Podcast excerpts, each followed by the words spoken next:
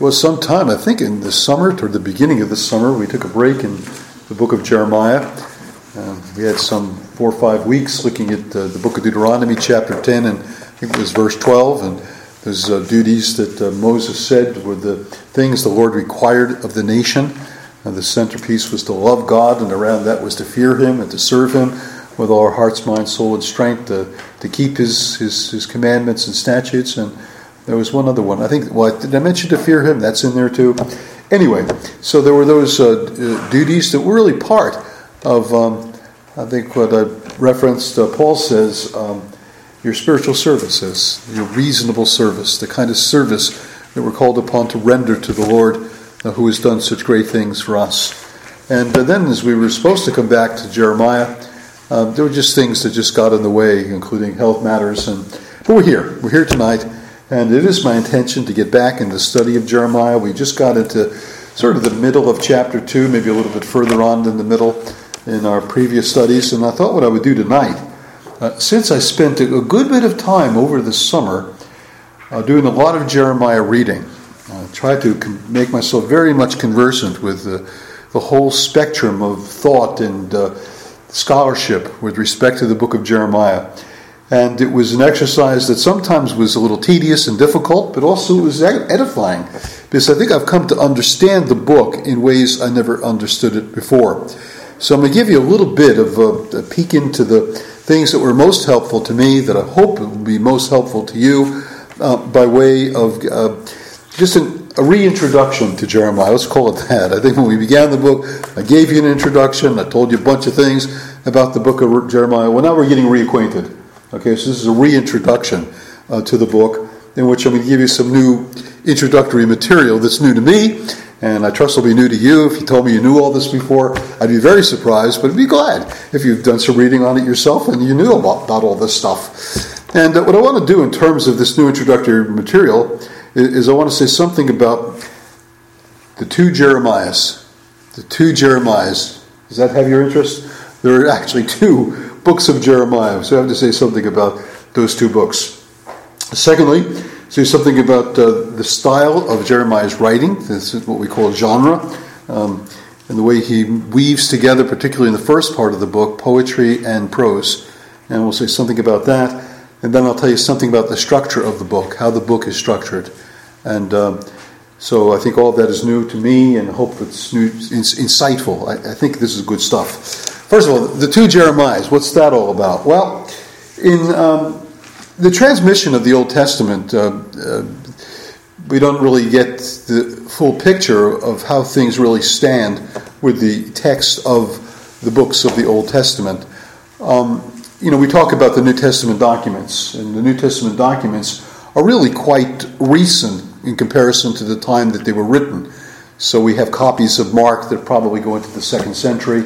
They were written in the first century. We have copies of, or, or, fragments of the book of John, fragments of the Pauline epistles, and we go back to those most early discoveries of the text, and uh, you know, some places completed books, and just see that uh, they, there's a far more agreement than disagreement, though there are those areas of textual variance. And there's a whole science of attempting to discover what was likely to be Paul's original writings, and there's all kinds of rules that are set up for that purpose. But we really have documents very close to the time of their writings. And so people that want to just fault the New Testament because we don't have the original, we call them the original autographs, the actual things that Mark wrote and Paul wrote, we don't have those letters. We have copies. But th- those copies are reasonable facsimiles is really on display by the fact that we have these documents so close to their original writings. I mean, we have other stuff as well. We have the writings of the church fathers in which they quote their, their copies of the Bible. And uh, so we have lots of information in terms of having a reasonable facsimile of the things that they wrote. And the fact is, nobody questions Homer, although you know, his Iliad or his Odyssey are copies of that were much further away from the time of the original writings, and yet people say that's Homer. We have a reasonable facsimile in the documents we have of the original writing of the Iliad or the Odyssey. Um, and that's true with most of the writings of the ancient world. However, the New Testament is quite a different story. Um, our copies of the original text of the Hebrew Old Testament is that which is called the Masoretic text. why is it called the Masoretic text? Well, there were a bunch of Jewish scholars and scribes that were called Masoretes. And these Masoretes, uh, these Masoretic uh, scholars and scribes, uh, they were they copied texts, and they also were responsible, I think, for much in the way of um, understanding the Orthodox teaching among the Jews and things like that. They they were teachers as well as scribes and copyists. But the copies we have of what's called the Masoretic text, they, they go to the 9th century A.D. 9th century A.D., not B.C.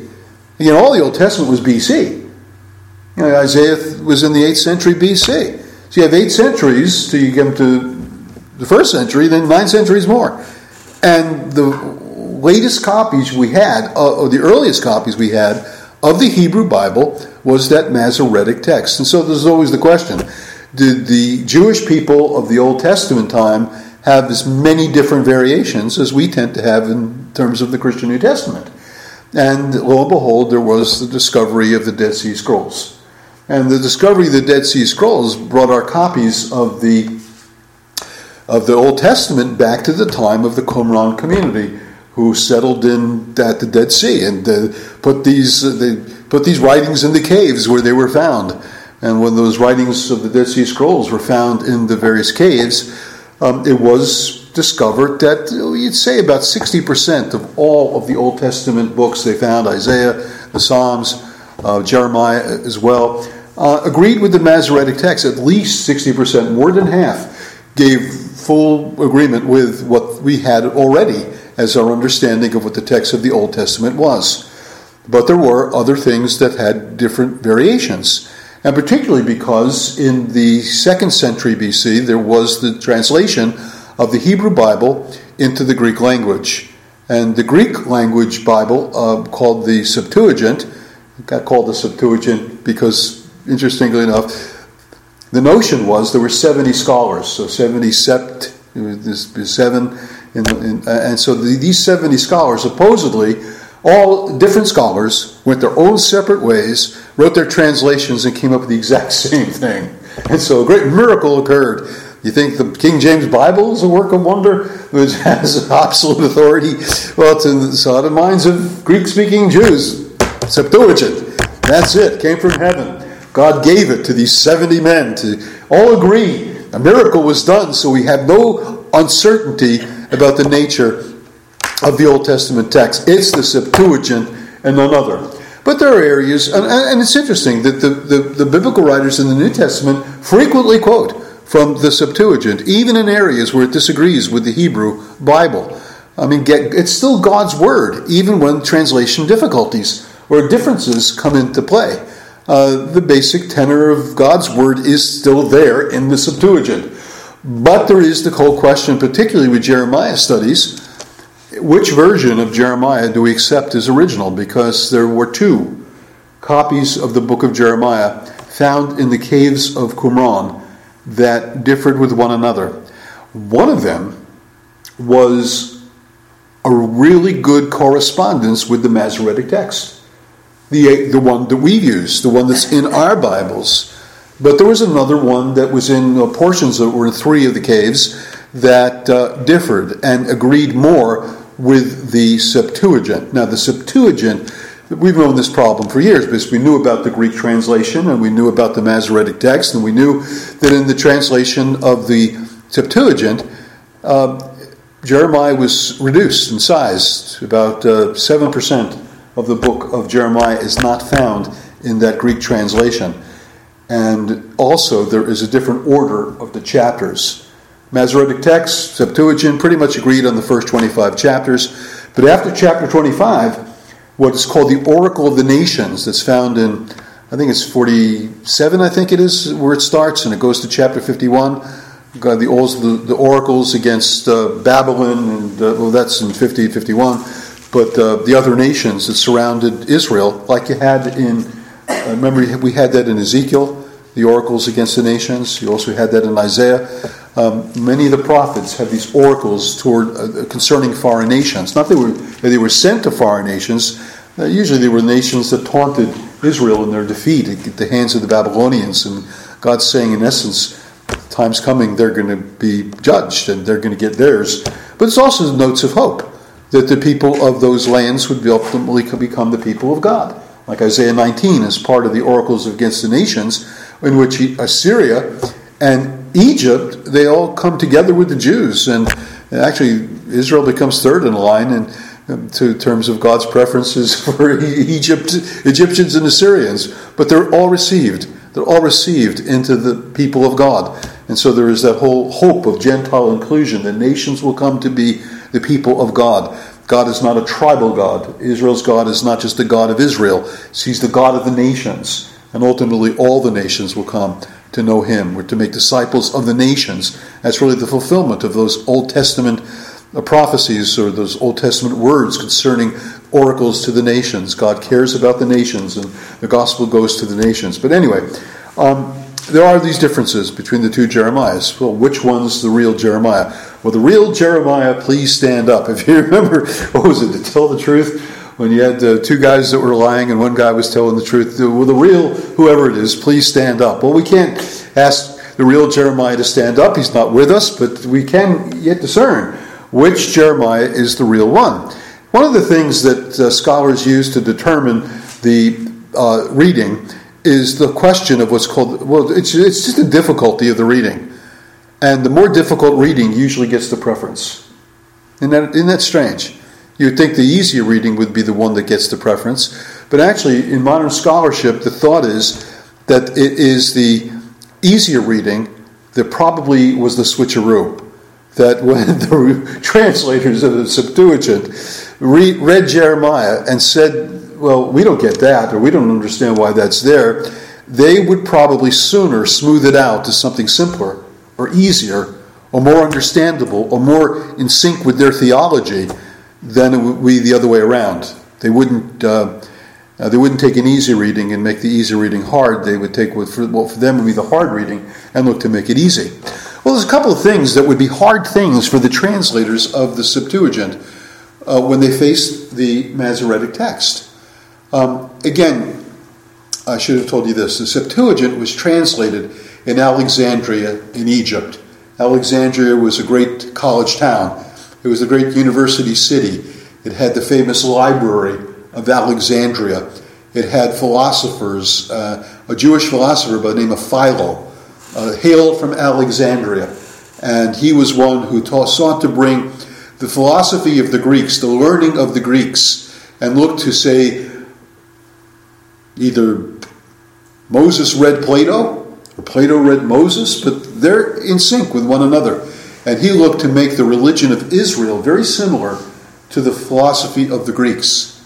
Now, if you knew the philosophy of the Greeks, you would know that one of the things they thought about the deity is that the deity was very distant, very transcendent, and uh, it'd be unlike the deity to express himself in terms of God's word in this sort of emotional baggage that we have as human beings and, and sinners, that, that God would not be like that.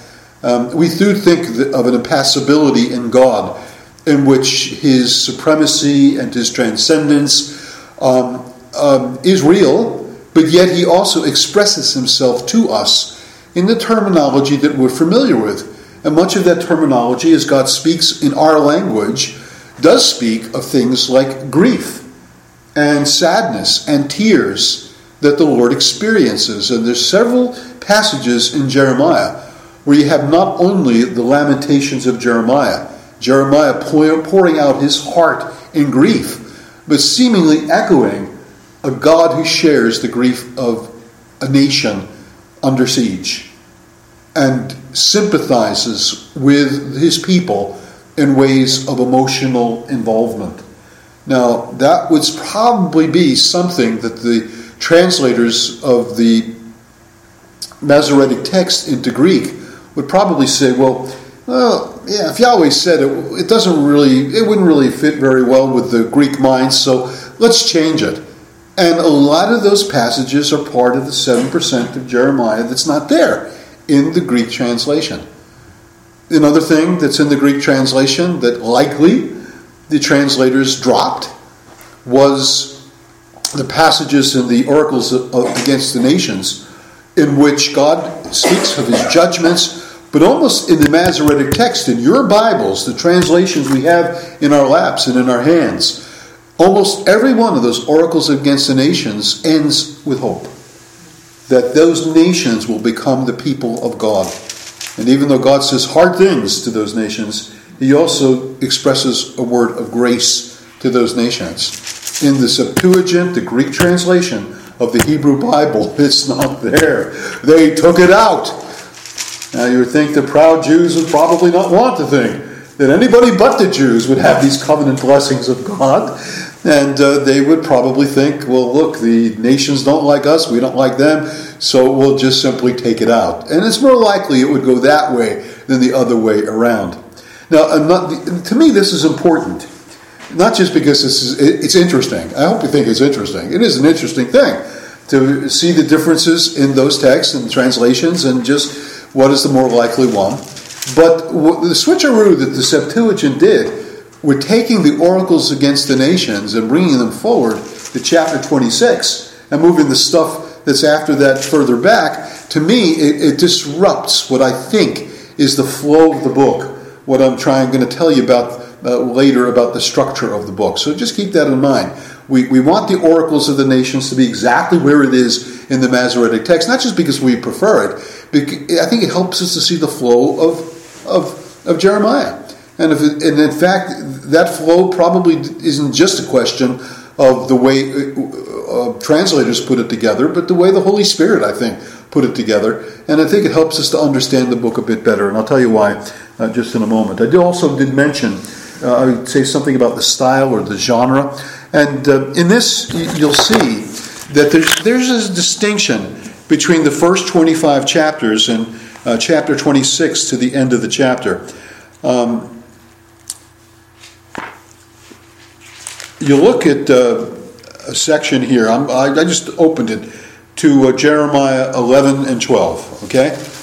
And what you have in 11 and 12, well, you, you come to the end of, of 10, you'll see the way the book is structured. If you look, look up here, and you can see, um, well, maybe you can't see it, but see it in your own Bibles. If you have a Bible that puts poetry in poetic form, not like prose, but in poetic form, with stanzas and, and such, um, you'll see that much of chapter 10 is poetry, but every now and again there's uh, a bit of prose that puts here. Chapter 10, you have verse 11 Thus shall you say to them, The God who did not make the heavens and the earth shall perish from the earth and from under the heavens.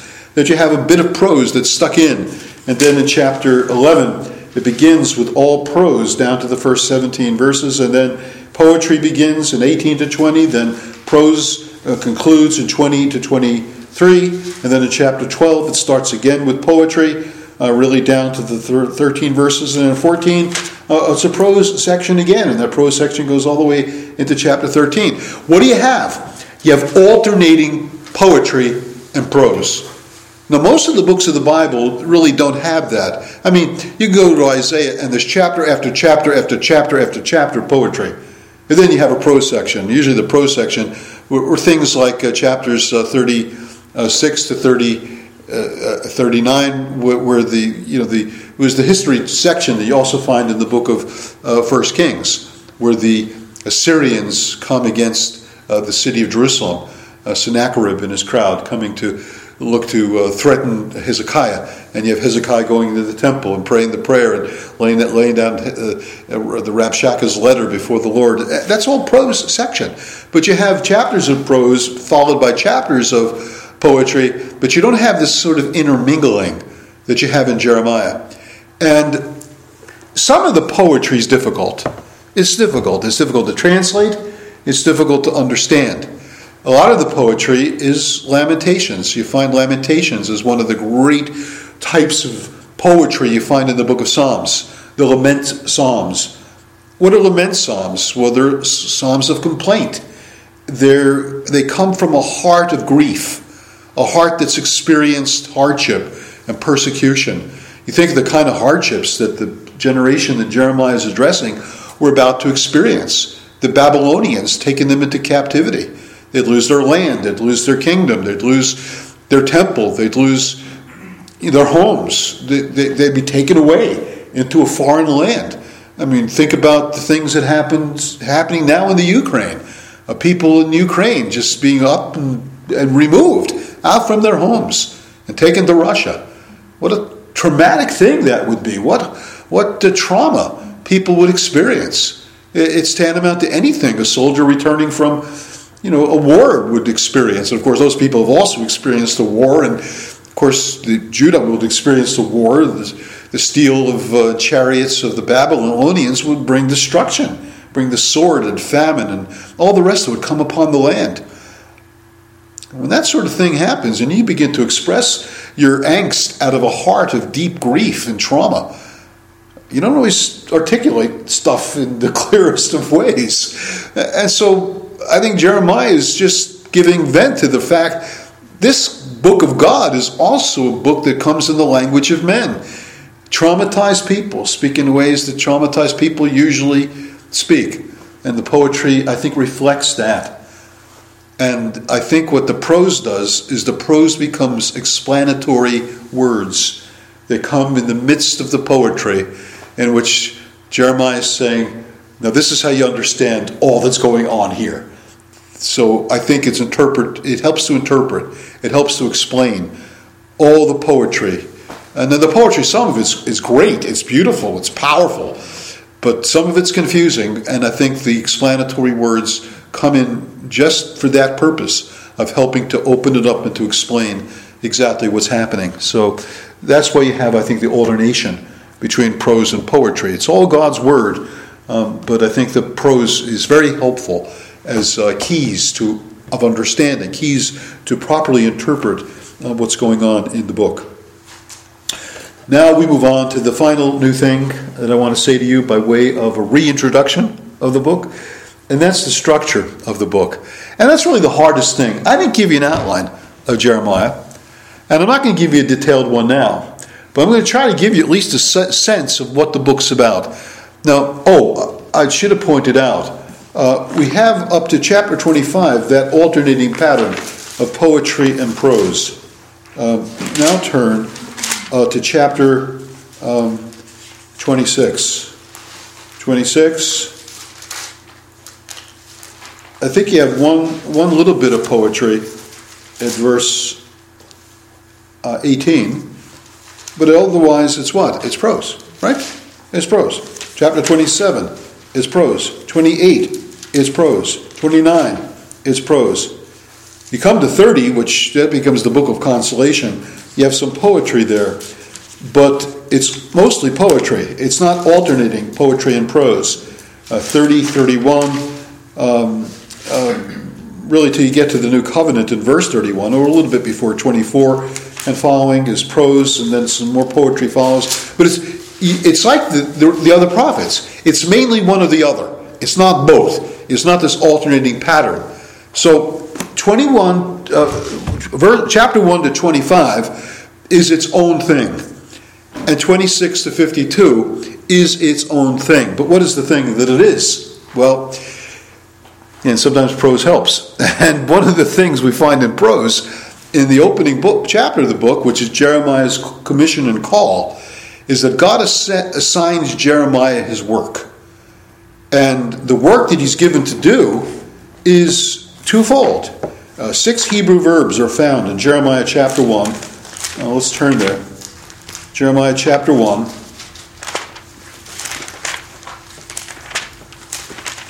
Oh man. You know, it's funny because Jeremiah is a much longer book than Isaiah. But you think if when you, you, you know, in one of the early chapters, you, get to chapter, uh, chapter 1 in a hurry, but you don't because these are long chapters.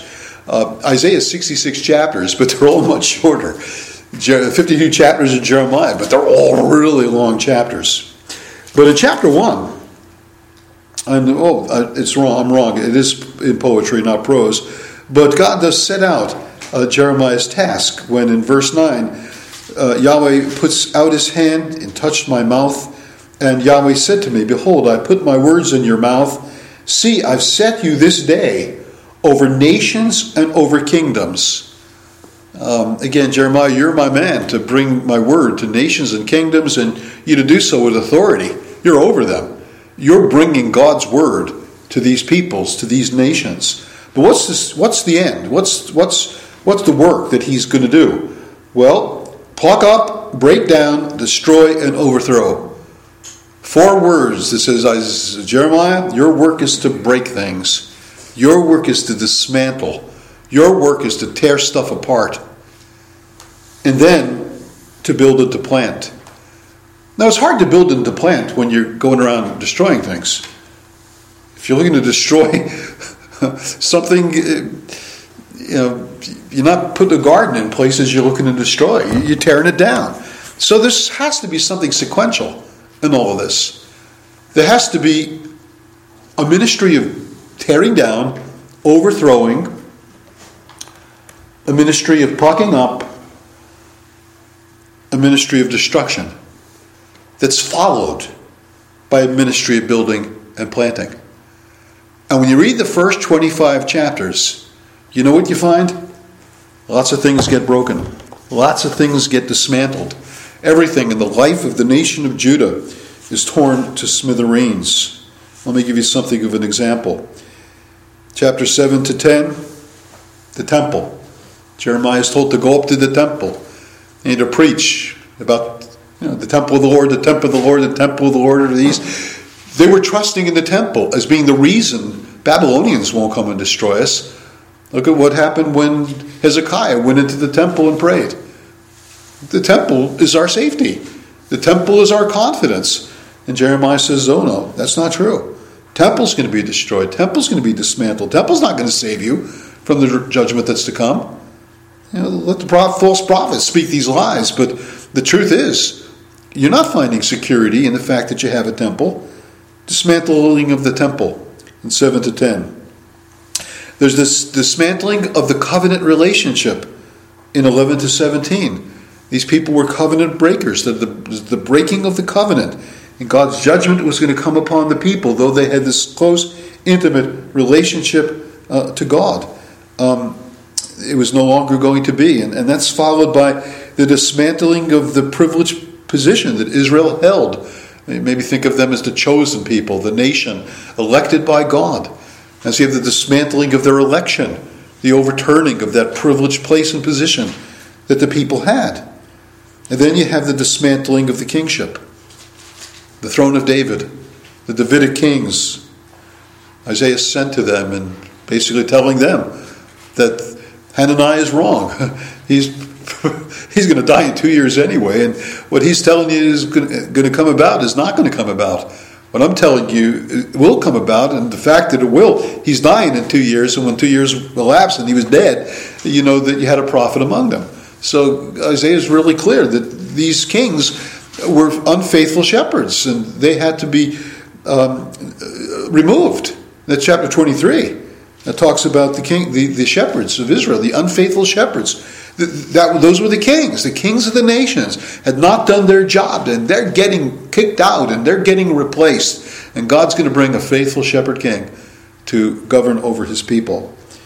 And chapter 25 uh, just deals with the final destruction of the whole thing, of the Babylonian onslaught and um, the full final destruction of the people. So you have all this destruction going on. Why? That's Jeremiah's commission. Jeremiah, I've set you over the nation and kingdoms to pluck up, to break down, to destroy, to overthrow. But wait a minute, doesn't he also have a ministry to build and to plant? That's 26 to 52. 26 to 52 is the positive program of building and planting. Emerging out of a shattered people, a people destroyed by the Babylonian um, captivity, hope rises. Hope rises. And where does it arise from? Well, it doesn't arise from Jerusalem.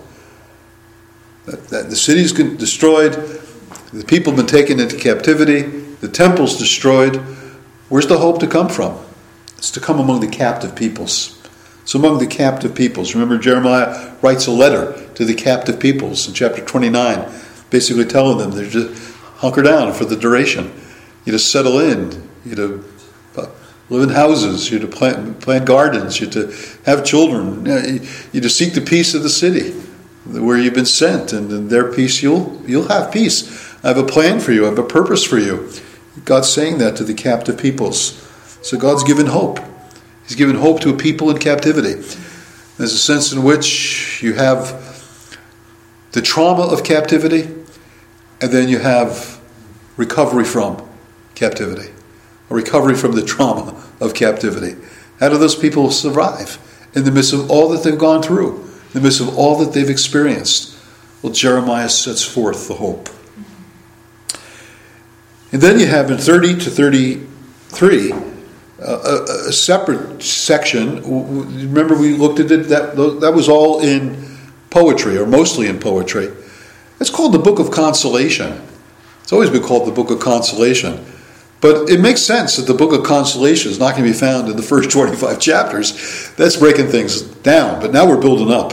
And we're building up in terms of consolation. And what's the consolation? Well, the consolation is that God is going to bring restoration about. God's going to make a new covenant with the house of Israel and the house of Judah, not according to the covenant that He made with their fathers in the wilderness, which covenant they broke. He's going to make an unbreakable covenant based upon better promises, as the book of Hebrews says. God's going to put their, His law in their minds and in their hearts. No more, no longer will they have to say to their neighbors, "Know the Lord." They'll all know me, from the least of them to the greatest, and God will forgive their iniquities and forgive their sins and remember them no more. Uh, those are the blessings of the new covenant that God says will come uh, when God ushers in a new covenant based upon better promises. In 34 and 35, again, there's more teaching that uh, Isaiah does, um, Jeremiah does uh, for the exiled peoples. Um,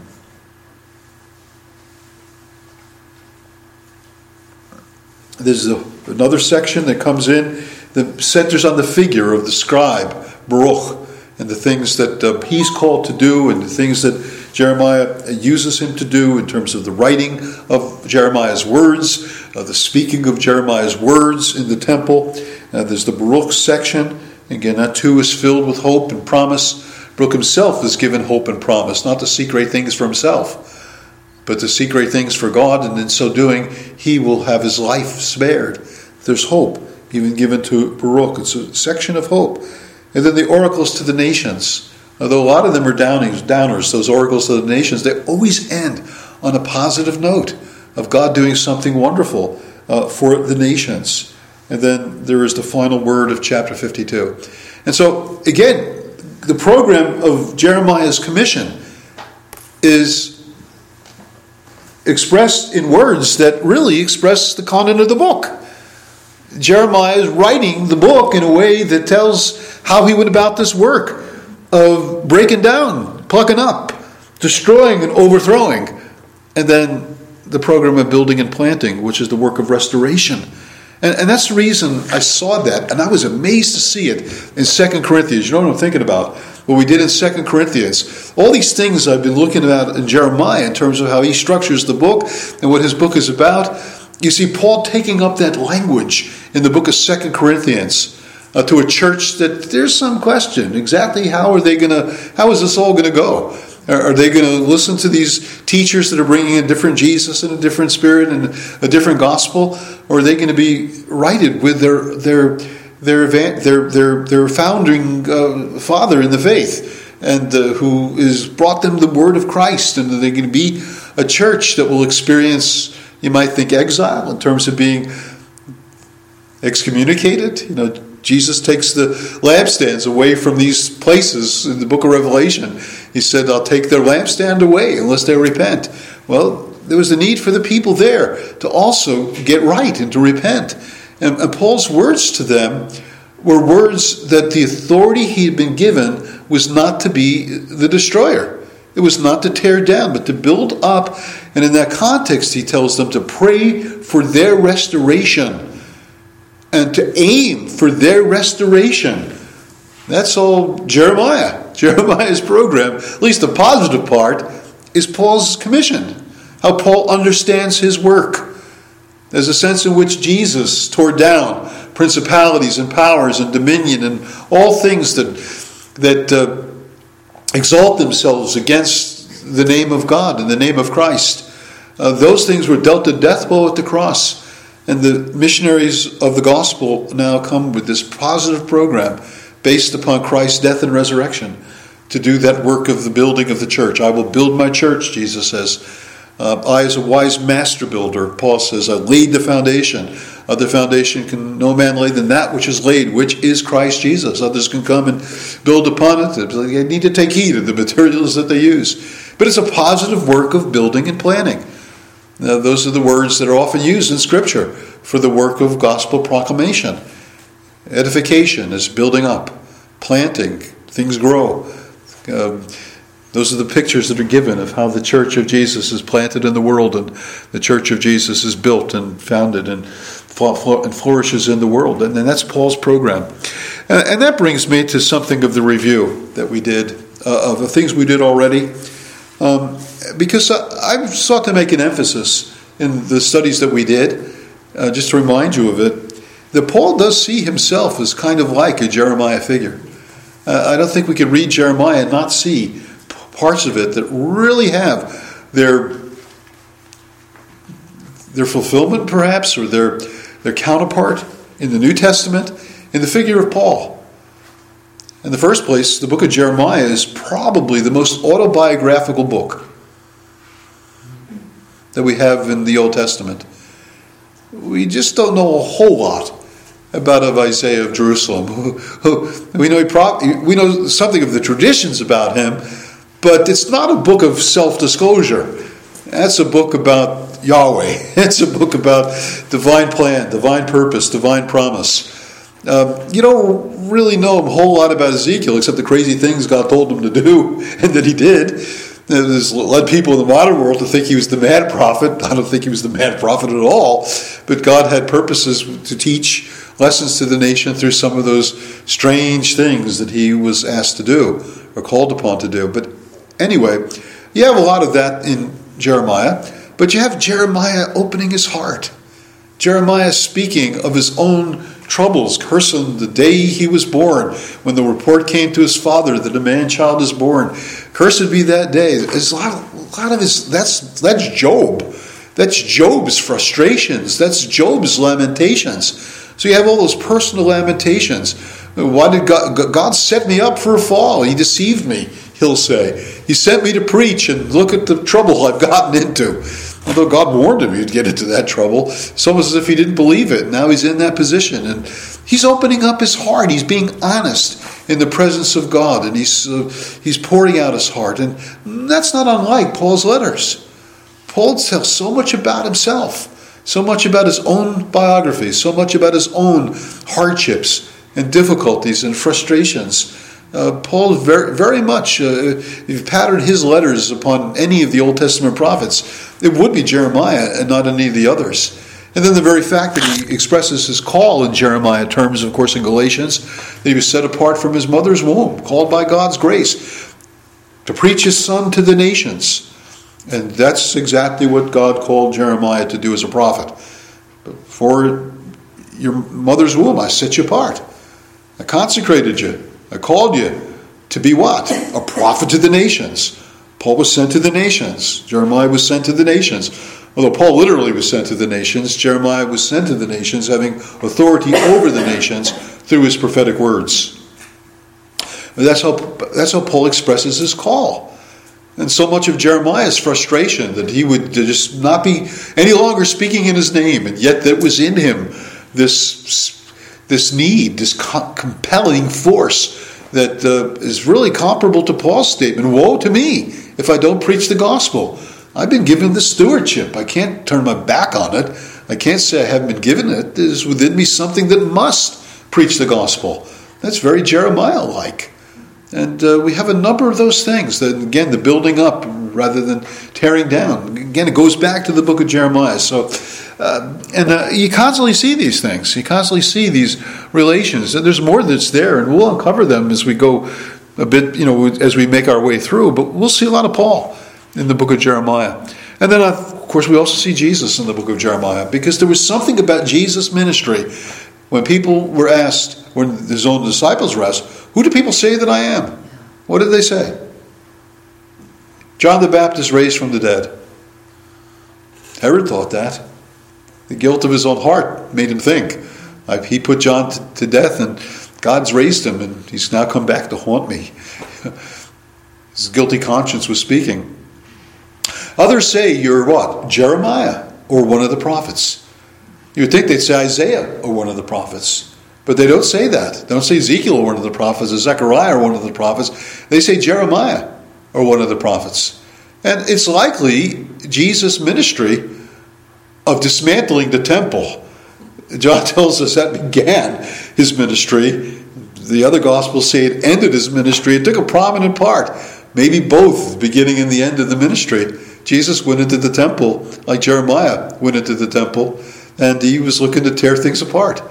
Um, he's looking to dismantle this old system. Uh, destroy this temple in three days, I'll raise it up. That sounds an awful lot about Jer- like Jeremiah. Not so much the raising it up, but the tearing it down. Just tear it down.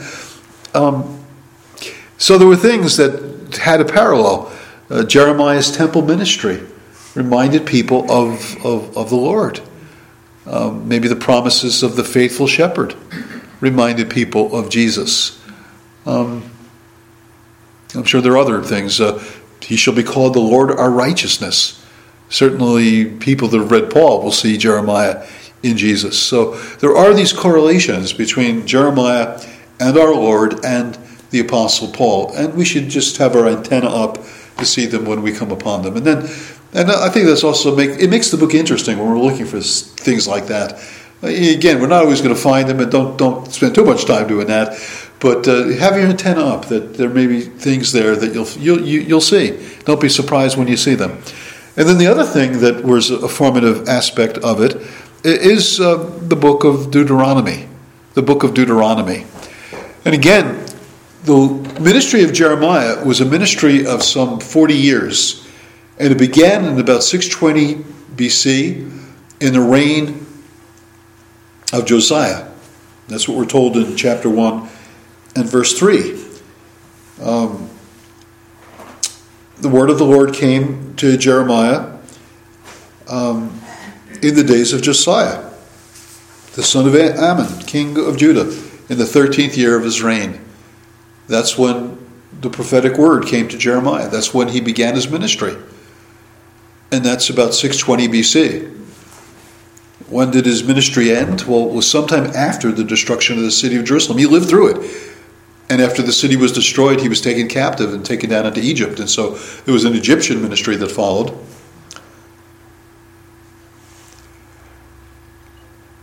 But when did the destruction of Jerusalem take place? Well, 584 BC or 585, somewhere around there. Anyway, so you have about 14, 15 years on that side, and then another 20 years on the other side, and then you have some years in Egypt. So it's a 40 year ministry. It's a 40 year ministry. But it's a 40 year ministry that began in the reign of Josiah. Now, what do we remember Josiah for? Who can tell me? King Josiah, what did he do? Looking to refurbish the temple, clean it out from all of its abuses, and he found the book of the law. He found the book of the law. Now, it was the book of Deuteronomy that was said to be the book of the law that was to be kept in the temple. Copy of this, this book of the law. And it's probably not referring to the whole of the um, of the Torah, but that particular scroll that contained the book of Deuteronomy, that uh, second giving of the law, that's what was found. And um, I really think when we have in chapter 15, I think it's in verse 10, that expression where Jeremiah says, Your words were found, and I did eat them, and your word became to me the joy and rejoicing of my heart. Now, the usual formula of God's word coming to Jeremiah is that the word of the Lord came to me saying. Um, but here, it's not just the word of the Lord came to me, but your word was found. Who found it? Where? Well, Josiah found it, or Hilkiah found it. The priest found it in the temple, presented it to Jeremiah, and that became the catalyst for the reforms in the days of Jeremiah. So here's a man beginning his ministry in the days, um, I'm sorry, in the days of Josiah, the king, when these reforms were taking place, and the these reforms that were sparked by the book of Deuteronomy. And he said, I ate your words. I ate them, and the word became to me the joy and rejoicing of my heart. He, and he asked Jeremiah, Jeremiah, what's your favorite book of the Bible? Now, he knew other books of the Bible. Uh, there's a section, I think, I don't know if Jeremiah said it, I think someone else said it, about the words of uh, Micah the Morasheth. Uh, so the book of Micah is actually referred to in the book of Jeremiah. I think that's in the section with the interaction with the kings in 23, 24, something like that, 25. Um, it, it, may be elsewhere, but it's there. It's there in the book. So there was an awareness of the prof, other prophets. There was the awareness of other books of the Bible that are alluded to and referred to. But principally, Deuteronomy is the perspective from which Jeremiah's prophecies come from. And I tried to explain, at least in chapter 2, you have that picture of God, the jilted lover of the nation who uh, was his bride. The joy of your espousals. You went after me in the wilderness. And uh, most people look at that and say, well, this is some idealized picture. Because the actual picture in the book of Exodus was of a nation that was hard hearted and stiff necked now, Jeremiah knows that, but he sees it from the Deuteronomy perspective, from the perspective of the second generation. Remember that first generation that did the golden calf bit and did the bit of not going up into the land because they were afraid of these giants in the land. They died off in the wilderness, and now they're in the plains of Moab about to go into the land. That second generation uh, was not like the first generation. Uh, there was not there was largely a believing generation. The dying stopped. Somewhere along the line in the book of Numbers, the dying stopped. The plague stopped. The people stopped sinning and the people stopped dying. Had a lot of dying in the book of Numbers. The whole generation had to be killed off. The second generation enter into the land. And so those words would be more appropriate when viewed from the perspective of entering the land of promise, this generation. And it's an interesting thing when you read the book of Deuteronomy, it's this generation that was the second generation that saw God's mighty works in Egypt. They didn't, but they heard about it, but by faith they saw it, I'd imagine. But it was the second generation. And yet Moses is addressing them as if they experienced these very things. They're part of the covenant nation. They identify with the story of the covenant nation, the history of the covenant nation. All these things were true of them. And so, again, I think you have a different picture. And so I think you don't just have the nation being idealized, but you have the reality of people that were actually serious about obeying God and following Him and being uh, faithful covenant partners with Him. But then when you entered the land, all that promise seemed to just get destroyed. Um, but it's from the perspective of Deuteronomy that uh, Jeremiah writes. And so he writes things like you find in chapter 3. Uh, chapter 3 and verse 1 speaks about uh, if a man divorces his wife and she goes from him and becomes another man's wife, will he return to her? Would not the land be greatly polluted? Well, read Deuteronomy 24 and you see the law with respect to marriage and divorce. Perfectly reflected here in the book of uh, Jeremiah. It takes up Deuteronomy 24. Um, there's other things that are like this. Uh, the, the fact that he calls the nation um, heart of heart, I'm sorry, uh, uncircumcised in heart. That, that goes Deuteronomy. I'm sorry, yes, that goes Deuteronomy. That's the only place, other place in the Old Testament where the language of uncircumcised in heart is found. And there are others, but I'd have to sit here and think a long time to come up with them, but uh, they are definitely there. Um, and so you have all these influences in Jeremiah's book, um, uh, influences that he has received from the book of Deuteronomy, from the prophecy of Micah, um, but also ways he's been influencing the future generations, particularly uh, the generations who saw in Jesus a figure prefigured in Jeremiah, and also Paul himself sees himself as something of a counterpart uh, to Jeremiah. So look for those things when we read the book. Again, it, it, it, makes a difficult book a lot more exciting, a lot more interesting when you see its place within the canon. Uh, reading backward to Deuteronomy, reading forward to Jesus in the Gospels, reading forward uh, to Paul. So I'll just set that out to you.